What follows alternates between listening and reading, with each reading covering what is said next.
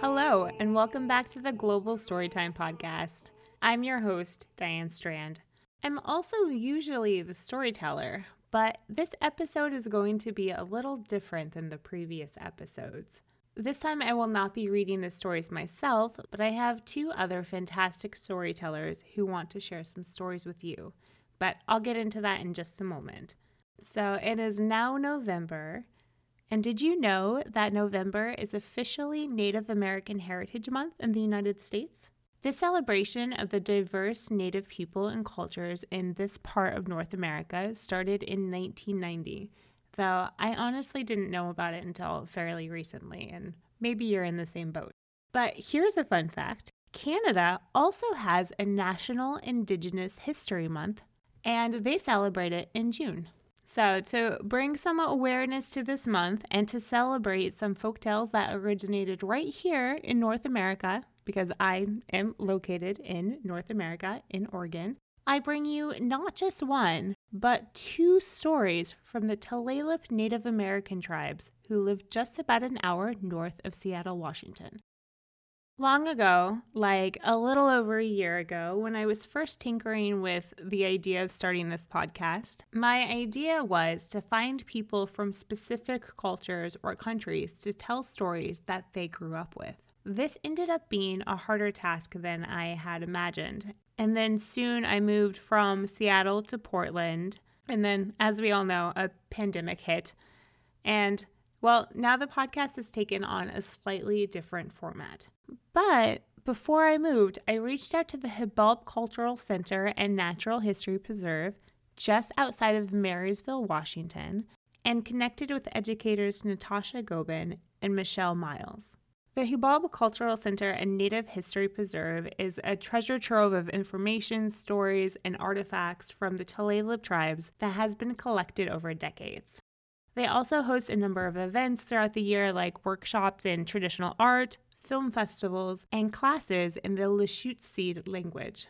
The Lushootseed is one of the 20 indigenous languages of the Pacific Northwest, and there is a strong push to keep the language alive. And that's exactly what Natasha and Michelle do. They teach Lushootseed. Natasha even teaches Lushootseed at the Marysville Pilchuck High School, where students can take up to two years of the language. I think that it's so cool that these local indigenous languages are being passed down through generations because otherwise they would eventually die out. Anyways, Michelle and Natasha were so kind to not only read and record two stories for me, but they also recorded these stories in both English and in Lushootseed. So you will hear these languages alternating in the story, with Lushootseed being the first language that you hear. There is one thing mentioned in the first story, Basket Lady Swing, that I wanted to give a little more context to before we begin, is a longhouse. You may have seen one or even visited one before, but if you haven't, it's a long, one roomed, rectangular building that would be home for multiple generations and related families, and also for storage for food and supplies. So, if you lived in one, you might be bunked up next to your cousin or your grandparents, and then down the center of each longhouse, there are a few hearths or fires for cooking and for warmth, with holes in the roof above them for the smoke to escape. Longhouses were also commonly used by Native Americans in the Northeast, in addition to the tribes in the Pacific Northwest, and by communities in South America, Asia, and Europe. I'll get into the history and the culture of the Tulalip tribes after the stories. So, without further ado, I hope you enjoy Basket Lady Swing, and Beaver and Echo.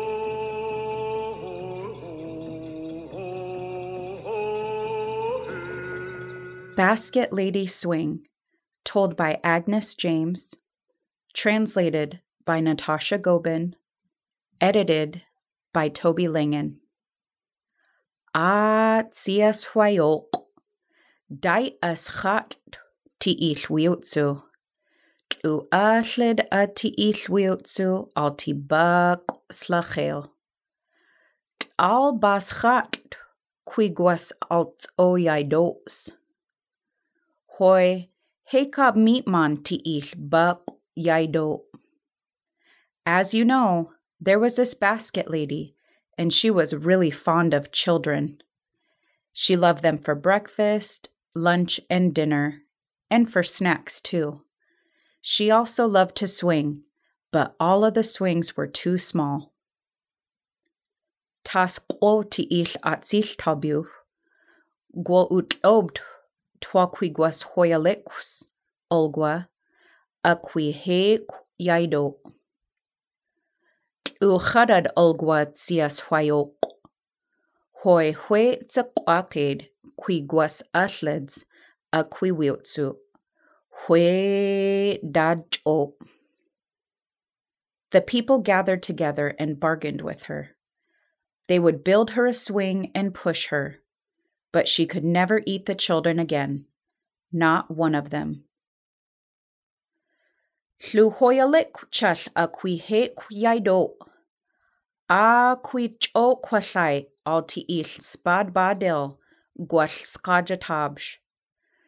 Al ba a qui cho quallai al ti spad badil gwall stokwalbiu.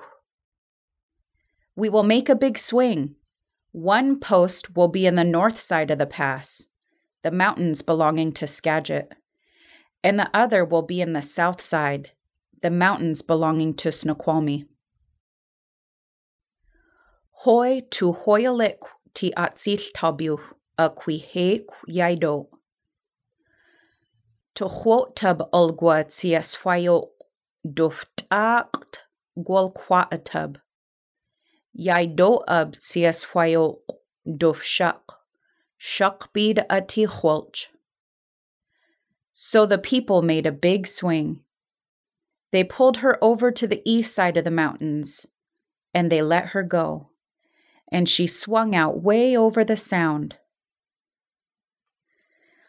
Aschat quiguas alt oiaido alti bak slachel, tolal qui llwp dadatu, twal qui llach. Hwa qui sabaf ti ill at sill tabu. Hoi, hwa quelbid sias hwaiok. She wanted to go on her swing every day for hours, from early in the morning until night. The people were exhausted, and after a while, the thrill started to go out of it for the basket lady.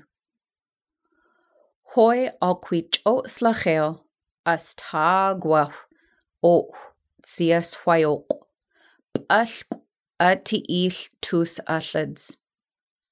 Quadadaf qui si sasali guala Petid guasab. Hue qui guas huealos bitab ati il atzil tabu. Qui si sasali. And then one day, she got a little hungry in between meals. She picked up two kids and crunched them down. The people won't miss one or two, she thought. Tla ti il shuealos bids olgua. Hoi gua hueas quist obads olgua. Laquatab ti il ba wiotsu at sias huayok. But the people did miss their one or two kids. And yet, if they broke their promise to Basket Lady, wouldn't she go back to eating lots and lots of kids? Alt o ogt ogutsu ti il il mitman. Quat ad si il. Utsud. Guahlu i hladab chad ati il abihled. Guahwat adas.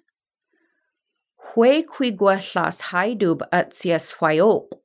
Ti il dets alt o i hladab. As so often in stories, it was the littlest person who thought of a solution. It was Quatad, the mouse. She said, I will nibble at the rope holding on one side of the swing. I will do a little every day so Basket Lady does not notice. One of these days, the rope will break and she will fly out over the sound and disappear forever. Hoi dil ti daf hois, al qui cho slacheo, tu chwatad ti illt abilhed, gwal tu huit elaf tias hwaiok, tu al ti ill yaido. Al tis huit ils, tu sak duf shak, a ti ill stahobj stolak, i tia sali pegwadalt, al ti chach asali. Alba u huit il ti ill spachos. U shud o chah ti ill al tia slachel. And that is what happened. In just a few days, the rope broke, and Basket Lady flew off the swing and out over the sound. It was the rope on the north side that broke, so she flew north. She flew over the Snohomish River, where the Skykomish and Snoqualmie join it, over the two longhouses on Chudge uh, uh, Salit, until she just got to the west side of Duflelap, and then she fell. From the looks of it, she did a belly flop. Her basket was flung out behind her, as you can see, in Skagit Bay. Dils hois uh, a tiil siahob. That's the end of this story.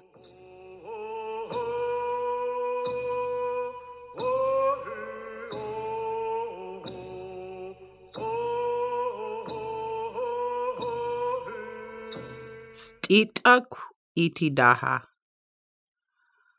Aslahlil tia stitak. Aslahlil alti ilgwil at tia heg chacho. Dayai. We quiguasiaya. We quiguasok sokwas. Dai as hekwab. Kluchab go kluchab. Little Beaver lived all alone by the edge of a big pond. He didn't have any brothers. He didn't have any sisters. Worst of all, he didn't have any friends. One day, sitting by the side of the pond, he began to cry. He cried out loud. Then he cried out louder. Boo hoo! Utsutistit Huegwa ulud. Boo hoo! Tula diayutsid. Wah! Utsutistit Huegwa ulud. Wah! Tula diayutsid. Boo hoo! said Little Beaver. And then he heard, Boo hoo! from across the water. Wah! said Little Beaver. And he heard, Wah! from the other side of the water. Uquiad. Asached quiadu uchab. Hoigwal ulud. Asached quadaf uchab. Tulal diayutsid. Uquiad. Aschequab chad. Wequig guadsia yaya. Hoigwal ulud. Aschequab chad. Wequig guadsia yaya. Tulal diayutsid. He hollered, Why are you crying? And he heard, Why are you crying? from the other side of the water. He hollered again, I'm lonely. I have no friends. And then he heard, I'm lonely. I have no friends from the other side of the water. Utsut tistit ak. Aslahlo qui ati hlabiu al tudi. As chekwab. As chak. Qui siayaya. Uk elagwil tistit ak. Little Beaver couldn't believe it. On the other side of the pond lived somebody else who was sad and needed a friend. He got right into his canoe and set off to find him. La ulul, ushuti bok, dayai, as chak chop u quisia yaya. Tu chab chuff u, u willik tistitak, utsut ti bok. We qui guadu chab, hoi as chak, chad qui siaya. Ats a hlad siaya, kela gwilchuff, utsut tistitak, hoi u kela gwil ti bok. He traveled in the water, and he seen this duck all alone. Would you like a friend? Was that you crying? asked the little beaver. And the little duck said, That wasn't me crying, but I would like a friend. I will be your friend. You get in my canoe, said Little Beaver. And Little Duck got in. La'ulul, ushud tiskak, dayai, aschak chop u quisiaya, tu chab chop u, u willik tistitak, utsu tiskak, we quiguadu chab, hoi aschak chad quisiaya, di ba llad siaya, ela gwelchof, utsut tistitak iti bok, hoi uk ela gwel tiskak. They traveled. They seen this river otter all alone. Would you like a friend? Was that you crying? asked the little beaver. And the river otter said, That wasn't me crying, but I would like a friend. I will be your friend. Get in the canoe, said Little Beaver and Little Duck, and River Otter got in.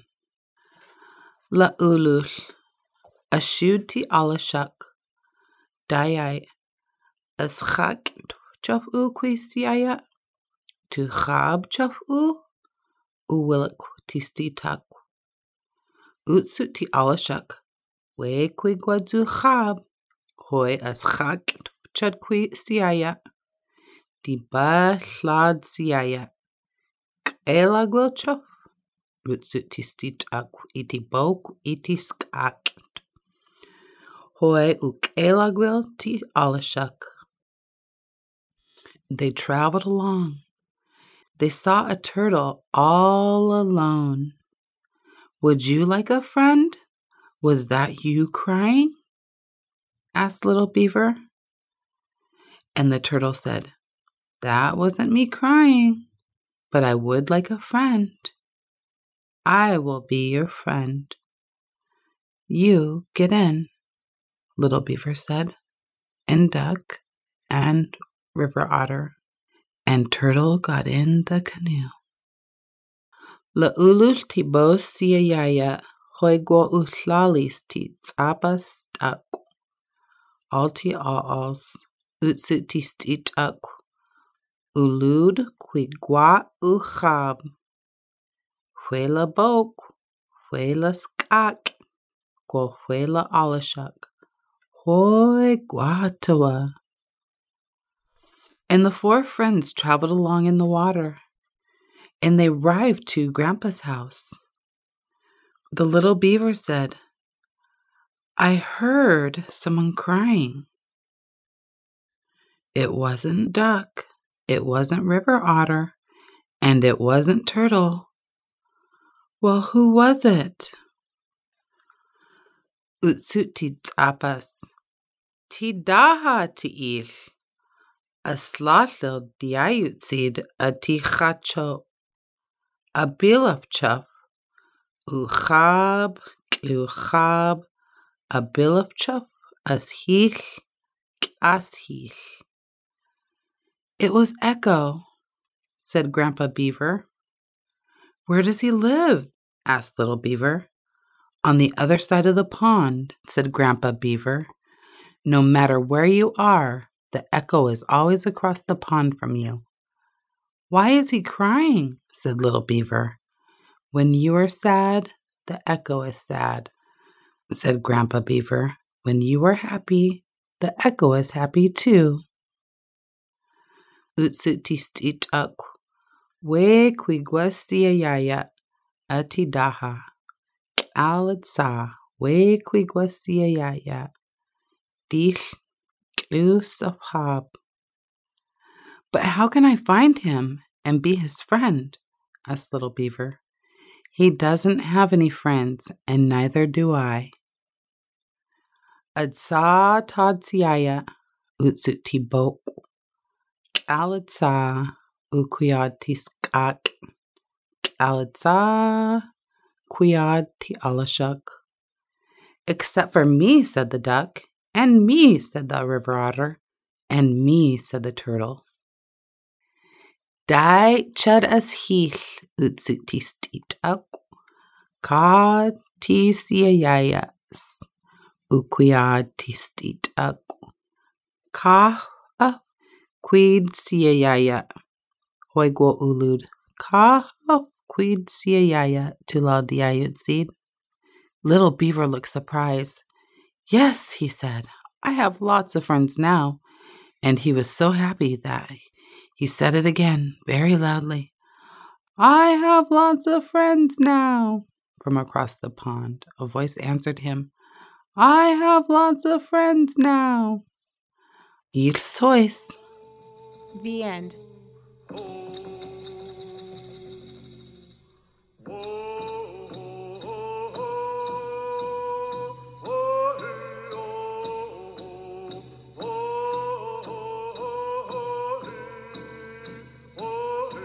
I hope you enjoyed those two stories. I love that in Basket Lady Swing, it was the smallest member of the community that ended up saving the town and its children. And I think that the story of Beaver and Echo is such a sweet reminder to reach out to others if you're feeling lonely, and that everybody wants a friend.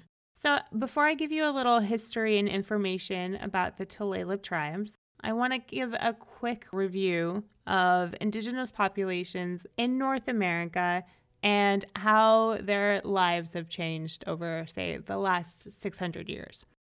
So, to start, there's archaeological evidence that people have been living on this continent for the last 20,000 years after coming over the Bering Strait from the Asian continent. And remember, the Bering Strait was that land bridge that connected the Asian continent with the North American continent. So, over the next few thousand years, the populations grew and they expanded, settling all over the North American continent and forming clans and different tribes, distinct languages, and cultures.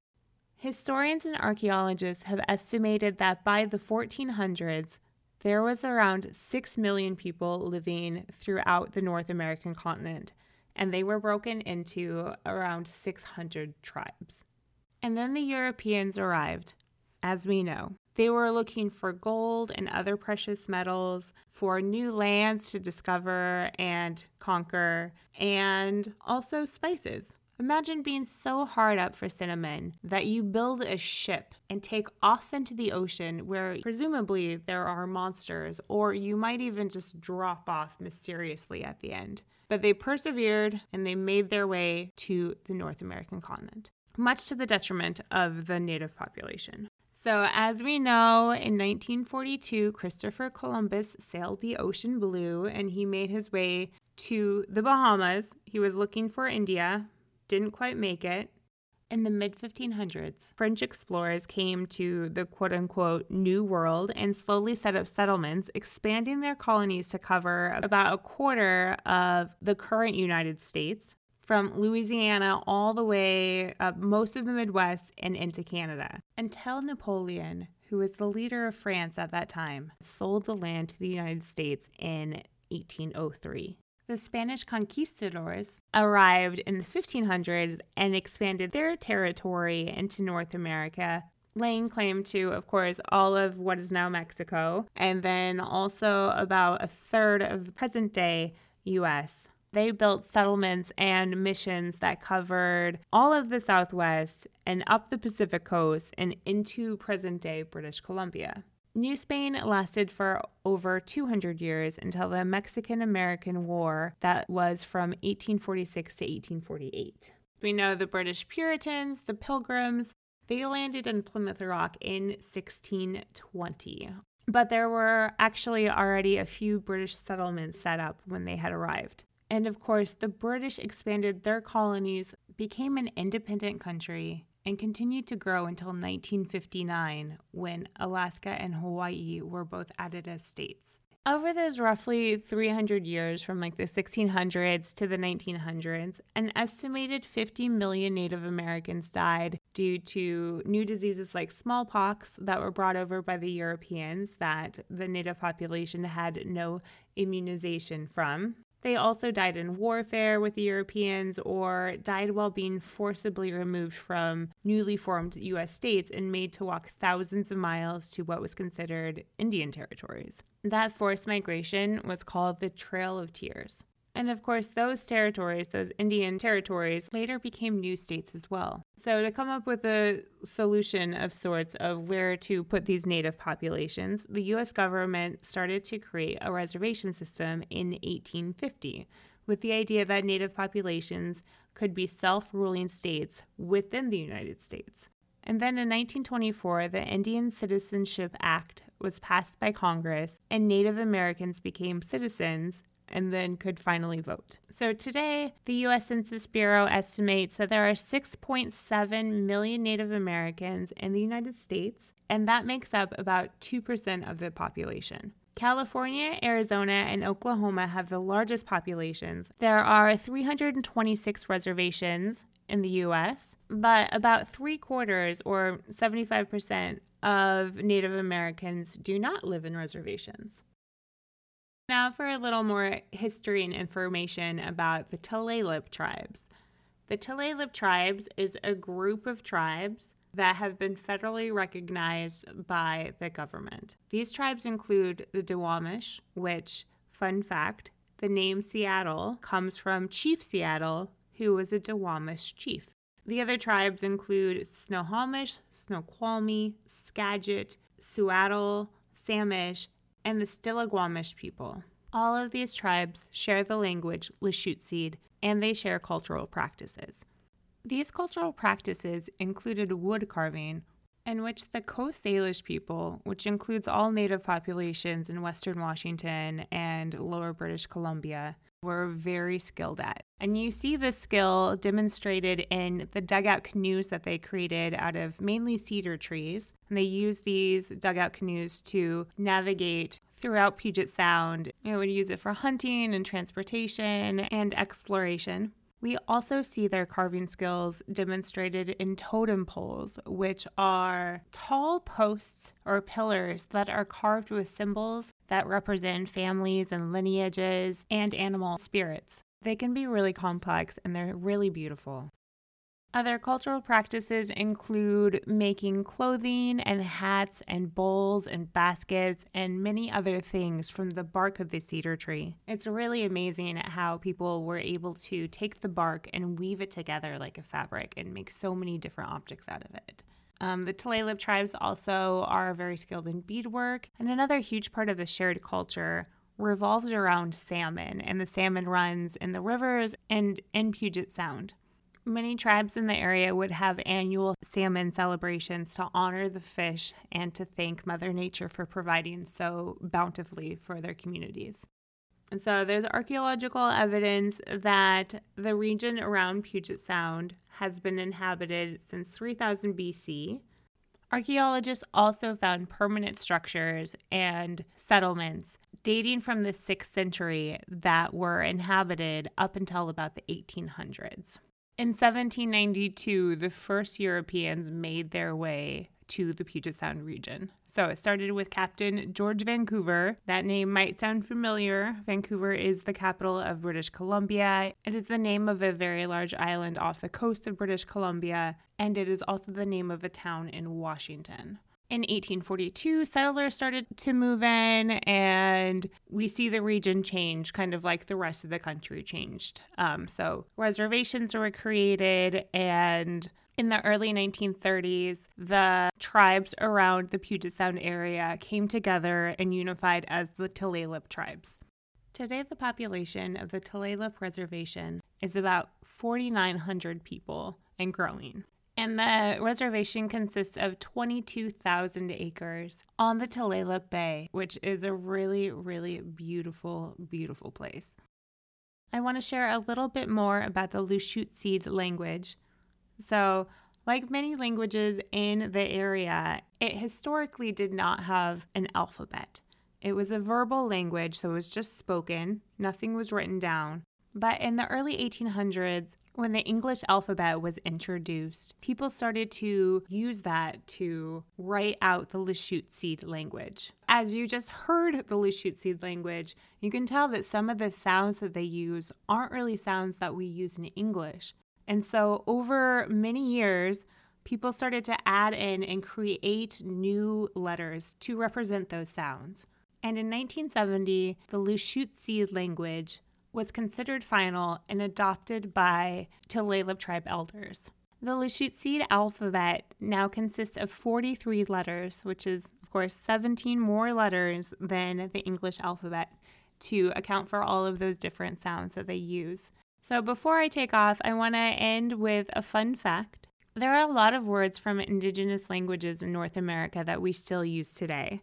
You might be aware that kayak is an Inuit word, or that sequoia is a Cherokee word, or that the word skunk comes from the Algonquin people in the Northeast.